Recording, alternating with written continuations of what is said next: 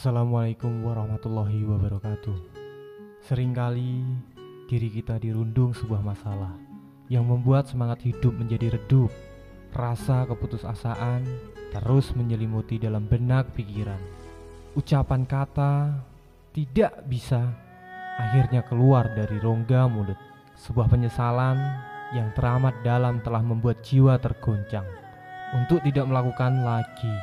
Tapi itu semua sudah terjadi. Apakah bisa dipulihkan kembali? Saya rasa sangat teramat sulit dan mustahil untuk bisa dipulihkan kembali. Nasi sudah menjadi bubur.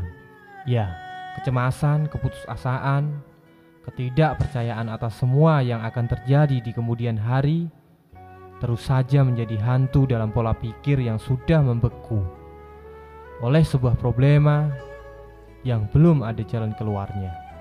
Dan lagi-lagi hanya sebuah penyesalan yang terus keluar dari sebuah ucapan yang sudah terbentuk dalam pikiran. Banyak dari saudara kita atau bahkan Anda yang saat ini sedang menyimak video ini hanya bisa menyesali apa yang sudah terjadi dan membuat Anda terombang-ambingkan dari sebuah masalah itu. Sudah sangat teramat banyak saya mendengar orang-orang mengucapkan saya menyesal dan tidak ingin mengulangi kembali. Namun, apa yang terjadi? Hanya sebuah kata-kata yang tidak berarti.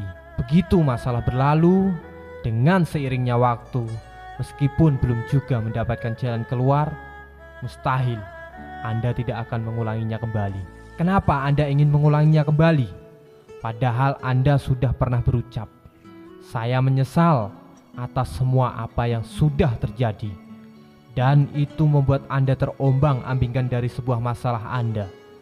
Problema Anda hingga semangat hidup Anda redup. Ayolah kawan, jangan hanya menyesali apa yang sudah terjadi pada waktu itu.